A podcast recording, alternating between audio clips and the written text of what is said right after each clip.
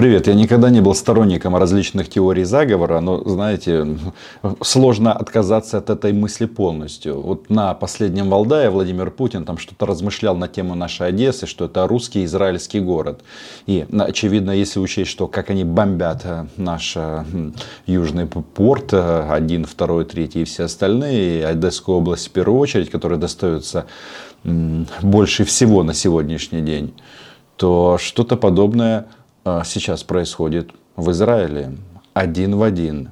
И все это происходит в день рождения маньяка Владимира Путина. Если учесть, что Хамас всячески поддерживается российским государством и с его политическими лидерами, они неоднократно встречались, а Лавров фактически с ними лазубзается в щеки, то действительно а, совпадение ли? Понятно, что Хамас поддерживает не только Российская Федерация, но и Иран. Мы с этой страной знакомы по иранским шахедам очень и очень хорошо. Одесская область в частности. Когда смотришь на кадры, особенно которые стримят а, непосредственно террористы, что-то вот у меня такое ощущение, так это же наша Буча, наш Ирпень. Оно отличается, знаете, чем? Только пейзажем. У нас больше зеленого, больше таких глубоких тонов. А в Израиле, соответственно, песок и солнце. Везде одинаковая кровь, одинаково алого цвета. И это ну, просто страшно и ужасно. Я думаю, а, что тут можно сказать в этой ситуации. Во-первых, соболезнования. Там десятки раненых, уже не десятки, уже сотни. И вполне возможно сотни убитых. И гражданских, и э, военных армий Цахал израильской армии. Соболезнования – это, конечно, важно, но словами здесь не поможешь. Тут надо брать оружие и их уничтожать. И знаете, в этом ужасе я все равно вижу позитивную новость в чем? Что сейчас Израиль да, воспринимает это нападение как э, объявление войны. Они быстро совсем справятся. Они этих негодяев просто уничтожат. Там сейчас э, масса вот этих вот видеокадров, когда в газу позатягивали пленных и гражданских, и военных, как над ними издеваются, линчуют, расстреливают. Но чисто вот как действие, как в Украине. Точно так же действует российская армия. Там, знаете, вот э, в таких ситуациях оно всегда очень похоже. Что я имею в виду? Вот, российские террористы специализируются на уничтожении энергообъектов здесь у нас. И что сделали эти уроды? Хамас. Нанесли удар по э, второй по величине э, электростанции. Для чего? Для того, чтобы была смерть. Только для этого. И нужно отдать должное, конечно, что эти террорюги готовились очень-очень так активно и получилось у них. Нападение неожиданное, трупы израильских солдат в нижнем белье, в касках с автоматами в руках и в разгрузке очень о многом говорят.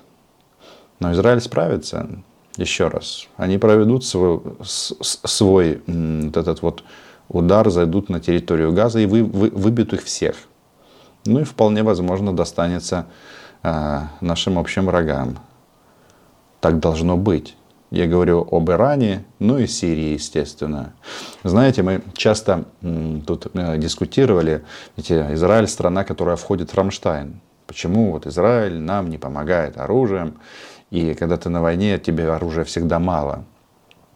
И я всегда говорил, что вот кому-кому, а Израилю претензий быть не может у них там э, свои соседи, э, ничем не отличающиеся по своим подходам э, от российских нацистов. Вот возникает сразу вопрос, а что война в Израиле или против Израиля, она не будет долго в Израиле. Они быстро все развернут назад. Я очень в это верю и желаю им успеха.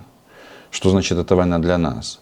Значит, э, по большому счету, если будет все быстро, э, массированные налеты, налеты авиации израильской и уничтожение террористов, то ничего.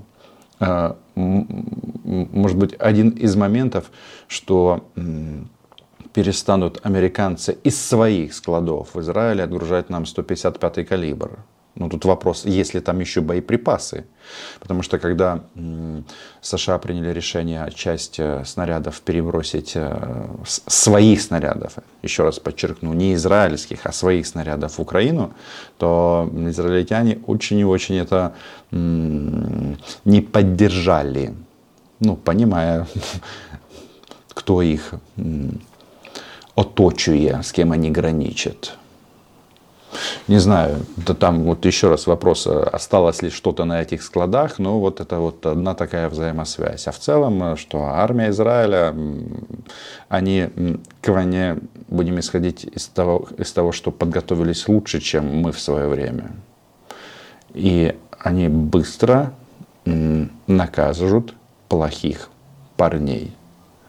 Особенно, знаете, так вот смотришь там вот эти вот кадры атак на Меркавы израильские, что лишний раз говорит, что даже самые лучшие в мире танки, они уязвимы. На войне все уязвимо. И техника, и люди. Но там частенько в кадрах так можно увидеть современные российские ручные противотанковые гранатометы, а еще у парней, у террористов, какие они парни, Хамас были, соответственно, ПТРК «Корнет» российского производства. Все это новенькое, с иголочки. Я просто к тому, что вот это вот зло, понимаете, зло, потому что, ну, ну это э, нельзя этому найти вообще какое-то обоснование, когда заходят люди в дом, где живут гражданские, и убивают всех, детей и женщин. Чем это отличается от Бучи? Да ничем. Это одинаковый уровень преступлений. я просто к тому, что вот смотришь на это, блин, ну что-то надо делать с этим.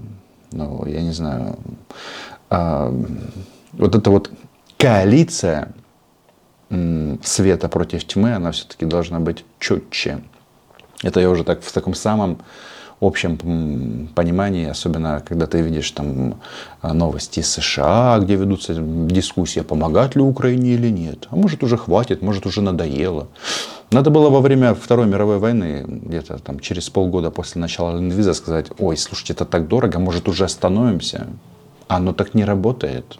Придется помогать всем. Да, до победы.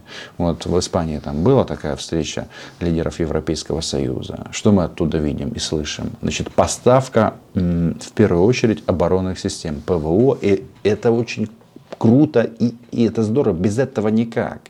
Но когда э, Таурусы и те же Атакамс, они куда-то в, выносятся в будущее, как говорят, с, с, переносятся вправо, в чем разница?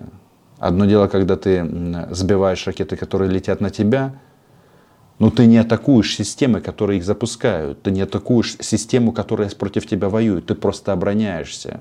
А этого мало. Не убежден, наши израильские друзья покажут, как это делается. И еще раз уверен, что у армии Израиля проблем с боеприпасами не будет. Не вернешь погибших, ну да, это закон жизни, и кровь везде одинаковая, и в Израиле, и в Украине. Слушайте, как вот это зазвучало, да? Решение, окончательное решение украинского вопроса, а до этого израильского, ну я имею в виду о Холокосте. Теперь опять все равно придется объединяться. В общем, а, у маньяка Владимира Путина получилось знатное день рождения – нужно отдать должное. Вот все, как он любит. Кровищи побольше, побольше. Накануне 50 украинцев. Я не знаю, сколько погибло израильтян, но еще раз, э, как это страшно даже произносить. Если будут десятки, а не сотни, это не самый худший вариант. Еще раз, это же э, то, что я сказал, это, это не циник. Я не циник, но это цена войны. А что вот там вот, значит? Что там на болотах? Они там взяли такую паузу. Ну, во-первых, надо отдать э, должное, что Z-патриоты своих видят сразу. Как они радуются, когда горит Меркава. Все вот эти вот э, товарищи, которые э, обеспечивают информационно войну против Украины, радуются трупам израильских солдат, израильских гражданских, детей и женщин. Один в один просто. Рассказывают, что вот так вот надо воевать, мол, э, Хамас показал, как. Они же координируют свои действия. Вот это вот, знаете, а, а, кто-то скажет, ну, где там Россия, где Украина, мол, это другой конфликт, полторы тысячи километров. Но они сочувствуют непосредственно террористам. Почему? Потому что они и являются террористами. А в это время, чтобы вы понимали, тут у нас из этого условного Бобруйска э, приходит информация о том, что Путину нужно срочно кое-что э, вывалить на стол в день своего рождения. Вы знаете, у меня складывается такое впечатление, опять же говорю, это мое мнение, что американцы толкают россиян к применению самого страшного оружия. Вот это вот вооружение Владимира Александровича Зеленского и его армии, оснащение Э, ракетами дальнего радиуса действия, ну пусть даже 300 километров. Вы представляете, на глубину 300 километров ракеты мощные будут поражать российскую территорию. Александр Григорьевич, он хоть и мудак, но точно не дурак. Да, это же вот этот вот тезис, что не поставляйте, пусть только они вас убивают, а мы вам, ну да, поможем комплексами ПВО, как можем, а может, а могут они всегда лучше. Но это вот, э, значит, атаковать украинские города можно, а российские нет. Потому что что? А потому что американцы провоцируют. Внимание! Кто пересек границу? Я говорю в данном случае, кстати, как в Израиле, так и о нас. Но тот, кто пересек границу, тот и нацист. Но это же элементарно. Это просто, это понятно. Вы что думаете, что президент России и э, военные будут на это спокойно смотреть? Просто вот это нагнетание, эскалация приведет к тому, что они достанут красную кнопку и положат на стол. А еще одна такая атака на глубину – и будет ответ колоссальный. В противном случае, зачем это оружие? Справедливости ради, по российской территории в глубину еще никто не бил, к сожалению. Ну так, разогнали ЧФРФ из Севастополя. А, приятно, но мало. Потому что идеальная картина, когда корабли отправились на совещание к ракетному крейсеру «Москва». Никто не атаковал. Но видите, они они вот качают вот эту вот тему, то есть действуют синхронно. Значит, смотрите, еще раз. А, Боброедка, она же Маргарита Симонян. Давайте взорвем бомбу над российской территорией, чтобы нашугать Запад. Было такое? Было. А, буквально через несколько дней Валдай, и вопрос задается Путину, так а что, пересмотрим ядерную концепцию? Он говорит, о нет, нет, не надо, но вот отозвать ратификацию от соглашения о запрете ядерных испытаний, то можно. А тем самым что они делают? Ну да, играет вот в эту игру. И подпевает теперь Александр Григорьевич. Говорит, положим на стол красную кнопку. Не мешайте нам убивать украинцев. Ну, примерно так бы поступили бы и товарищи из Хамаса. Сказали, не мешайте нам убивать израильтян. Ведь так классно демонстрировать э, вот эти вот кадры, как не, э, женщину взяли в плен, она или военная, или гражданская, там сложно понять, и тягают ее, линчуют. Не мешайте, а то у нас есть какое-то супероружие. Тактика террористов. Да, это тактика террористов. И действуют они все одинаково, ну, в меру своих возможностей. Единственное, что у а, Кремля все-таки Э, этот ядерный статус э, делает их такими, с которыми ну, будут говорить, конечно. На самом-то деле с террористами всегда ведут переговоры. Для чего? Чтобы спасти заложников. Их убивают только в том случае, когда вот уже без вариантов. Так вот, этот момент без вариантов, он уже наступил и у нас, и не только, к сожалению, у нас. Поэтому вот они все время, американцы, европейцев толкают в эту сторону. И сами э, начинают активизироваться для того, чтобы подтолкнуть военных России к применению крайнего оружия. Вот в чем э, опасность. Опять глупцы думают, что за океаном отсидятся. Они просто втянут весь мир в эту тяжелую войну. А то, что они там танки эти выгружают, ну где-то же надо их выгружать. Вот вам и боевая четверка на российских ядерных пропагандистов-террористов. Маргарита Симонян, Сергей Караганов, Владимир Путин. И вот а, замыкающим выступает Александр Лукашенко. Не а, поставляйте Украине оружие потому что вот у нас ядерная кнопка. Там есть еще Дмитрий Медведев, но он просто такую пургу обычно несет, что на него особо и не обращают внимания. Но вот эта вот тема ядерного оружия, она же такая, знаете, всеобъемлющая. А на, на, на этих темах просто российские пропагандисты начинают захлебываться от счастья. От счастья, что они могут убить много людей.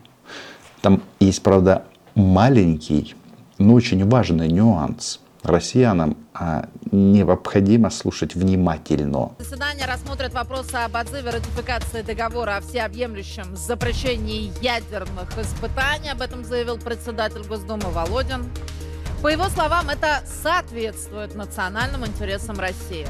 Я напомню, что договор о всеобъемлющем запрещении ядерных испытаний был принят 27 лет назад, в 1996 году, в Нью-Йорке.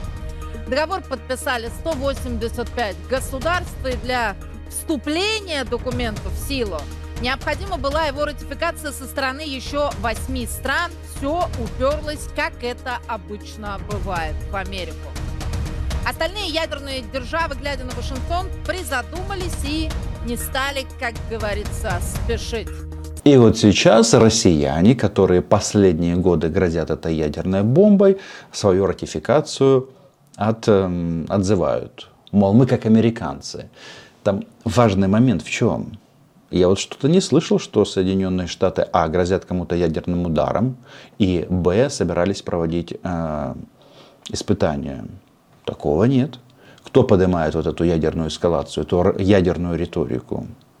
Только вот эти вот российские террористы. Но в данном случае не просто террористы, а ядерные террористы. Зато Россия эпохи Ельцина сделала этот миротворческий жест, видимо, зря. Там на Западе наши жесты доброй воли никогда не ценили, зато ценили Ельцина. Но тут я не могу сдержаться. Некоторые ваши жесты доброй воли были очень и очень неплохие. С Киевской области, вообще с севера Украины. Последствия, правда, были такие же, как Израиль сейчас испытывает. Десятки трупов оставила российская армия за собой, террористическая. Так, то, то, то же, что сейчас остается после атаки Хамас. Тоже десятки трупов. А так, жесты доброй воли иногда получаются ну, у российских нацистов неплохо так. В Харьковской области, Херсон, а, сложное решение. Ну, нам оно на тот момент понравилось. Да и сейчас ничего. Сейчас они думают, что вот а, закопались в землю украинскую, и мы их оттуда не сковырнем.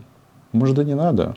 Может быть, просто прикопать Испытания ядерного оружия могут гипотетически, гипотетически начаться на архипелаге Новая Земля. Накануне Путина спросили, а не устарела ли вообще наша ядерная доктрина? Прямо сейчас она не предполагает нанесение превентивных ядерных ударов, только ответных, в случае угрозы существования нашей страны. Путин объяснил, как это работает. Как только мы зафиксируем попытку удара по России, естественно, не дай бог и упаси их Господь, в воздухе появятся сотни ракет. Именно сотни, сказал Путин, сотни ядерных ракет. Так что шансов остаться в живых ни у одного из агрессоров не останется. Даже если, допустим, агрессоров несколько – и они с разных сторон. Шансов все равно не останется вообще ни у кого. Ну вот видите, а вы говорите, Олька хочет в райле просто сдохнуть. Нет, все они понимают. А шансов живых а, не останется ни у кого. И тут вот два концепта. Ну то есть вот террористов, где бы они ни были, а, на Ближнем Востоке или в России, но и у людей, которые хотят жить. Вообще стесняться вот этого чувства не надо, это нормально. Только в таких вот системах, о которых мы сегодня говорим, а-ля Раша и, соответственно, Хамас, вот у них есть этот, этот подход, что да бог с ним, сколько мы, главное убить, то, что тебя убьют, неважно. И вот этим они торгуют. И в этом, на самом-то деле, у них объективно есть преимущество перед Западом, потому что им не жалко жизни своей. Как это маньяк говорил? Мы в рай. Да нет, вы просто сдохнете. А мы будем жить. Мне этот концепт нравится больше. Подписывайтесь на канал. Израилю солидарность, соболезнования. Убейте их всех. Вот правда.